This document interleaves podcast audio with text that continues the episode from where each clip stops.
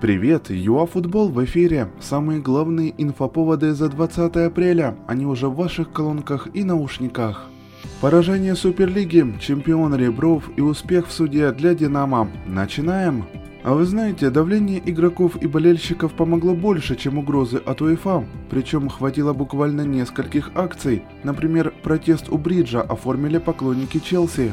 И именно поэтому все шесть клубов а пэ эл покинули турнир, а ночью вышло заявление, что проект Суперлиги был приостановлен. Ну, пока. Одновременно УЕФА ищет деньги, чтобы солидно повысить премиальные участникам Лиги Чемпионов. Якобы чиновники ведут переговоры с британским инвестиционным фондом. Ну, чтобы поднять призовые волчи сперва до пяти миллиардов евро, а в перспективе и до семи. Вот они, первые дивиденды Суперлиги. Ребров тем временем выиграл третий подряд чемпионат с Ференцварошем. На этот раз его Фради хватило тридцати туров, чтобы оказаться вне зоны доступа для конкурентов.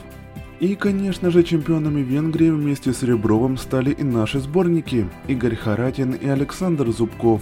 И хорошие новости из Лозанны. Да-да, и такое бывает. У Сан-Паулу есть сорок пять дней, чтобы заплатить Динамо три миллиона за Чеча. В противном случае бразильский клуб ждет трансферный бан. Особенно важно, что апелляция трехцветных уже отклонена, поэтому теперь они не отвертятся.